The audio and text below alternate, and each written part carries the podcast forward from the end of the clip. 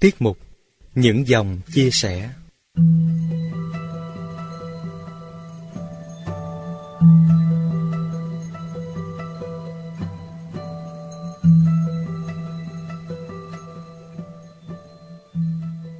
Quý vị và các bạn thân mến, trong tiết mục những dòng chia sẻ số này, chúng ta sẽ không kể cho nhau nghe những mẫu chuyện nhỏ như thường kỳ, mà dành cho nhau những điều rất đổi bình thường được rút tỉa từ cuộc sống. Đó là thời gian, là những người mình đã gặp mỗi ngày, là bí quyết để nắm bắt hạnh phúc trong tầm tay. Chương trình xin chân thành cảm ơn bạn Lê Ngọc Thủy, quận Tân Phú, thành phố Hồ Chí Minh đã sưu tầm và đóng góp cùng tiết mục những dòng chia sẻ, những bài viết ngắn gọn nhưng rất bổ ích để giới thiệu với thính giả của Radio Đàn Ông.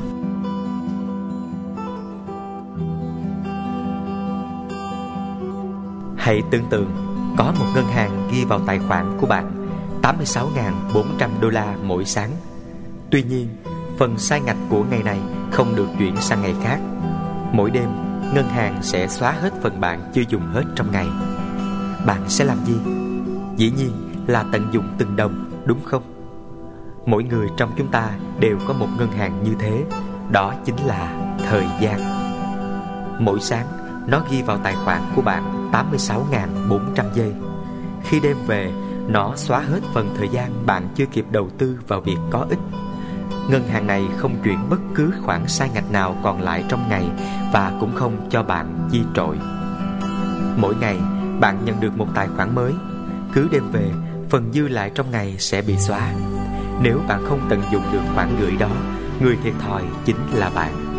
Không thể quay lại quá khứ, cũng không thể cưỡng lại ngày mai. Bạn phải sống trong hiện tại chỉ bằng khoản đã được gửi của chính ngày hôm nay. Vì vậy, Hãy đầu tư thời gian của từng ngày một cách khôn ngoan để làm lợi nhiều nhất cho sức khỏe, hạnh phúc và sự thành đạt của chính bản thân bạn. Khi gặp được người mà bạn thật sự yêu thương, hãy nỗ lực giành lấy cơ hội trở thành một nửa của người ấy bởi vì nếu người ấy ra đi, tất cả sẽ không còn kịp nữa. Khi gặp một người bạn có thể tin tưởng được, cần giữ quan hệ tốt với người đó vì trong cuộc đời mỗi người, gặp được tri kỷ không phải là điều dễ. Khi gặp người đã từng giúp đỡ bạn, nhớ tỏ thái độ cảm kích với người ấy vì họ đã mang lại sự thay đổi trong cuộc đời bạn. Gặp người đã từng yêu bạn, nên nở nụ cười cảm kích với họ vì đã giúp bạn hiểu thêm về tình yêu. Gặp người từng ghét cay ghét đắng bạn, nên cười xã giao với họ vì họ làm bạn trở nên kiên cường hơn gặp người đã từng phản bội bạn. Nên nói chuyện với họ, vì nếu như không phải họ, ngày hôm nay bạn sẽ không hiểu biết gì về thế giới này. Gặp người bạn đã từng yêu, nên chúc phúc họ, bởi vì khi yêu, bạn chẳng đã từng mong muốn họ vui vẻ, hạnh phúc đó sao? Gặp người đi qua vội vàng cuộc đời bạn, cần cảm ơn họ đã đi qua cuộc đời này của bạn, bởi vì họ là một bộ phận sắc màu trong cuộc sống phong phú và đa dạng của bạn. Gặp người đã từng hiểu lầm bạn, hãy nhân thể giải quyết sự ngộ nhận, bởi vì bạn có thể chỉ có một cơ hội này để giải thích mà thôi. Và hãy cảm ơn một nửa của bạn hiện nay, bởi vì người ấy đã yêu bạn, vì bạn và người ấy đang hạnh phúc. Đồng hồ vẫn đều đều gõ nhịp bạn hãy tận dụng ngày hôm nay. Để hiểu được giá trị của một năm, hãy hỏi một học sinh vừa thi rớt. Để hiểu được giá trị của một tháng, hãy hỏi một bà mẹ sinh con.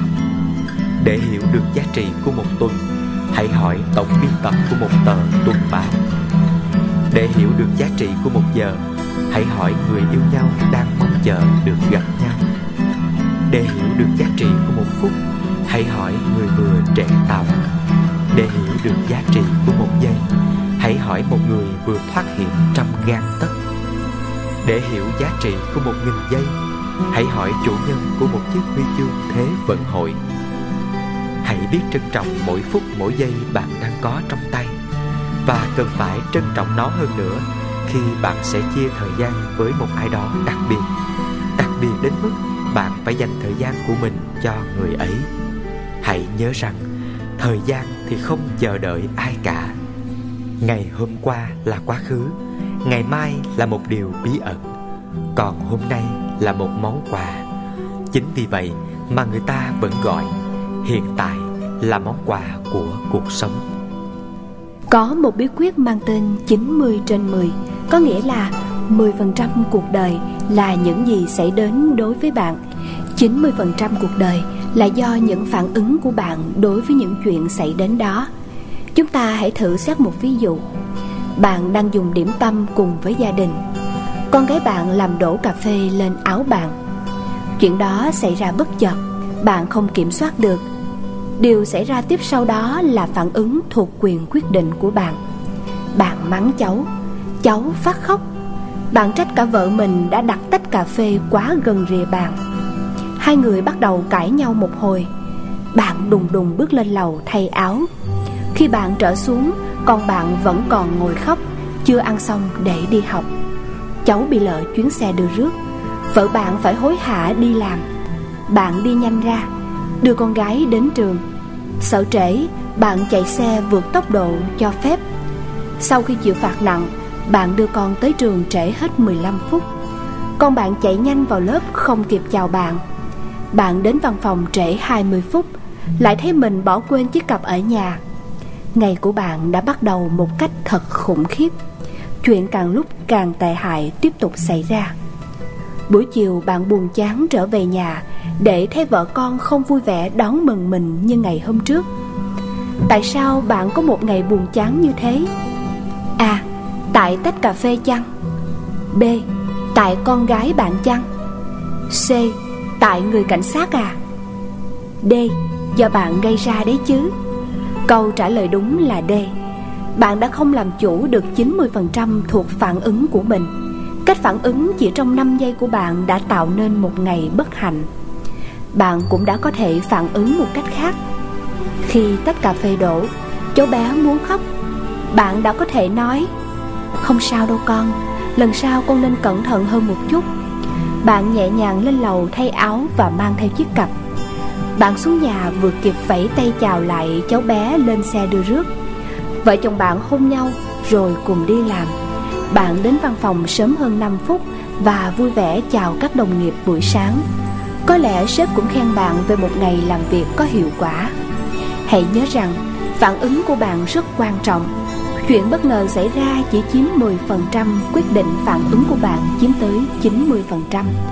Hãy nhớ và áp dụng bí quyết 90 trên 10 cho mọi việc xảy ra trong ngày. Bạn sẽ thấy cuộc đời bạn tốt hơn thật nhiều.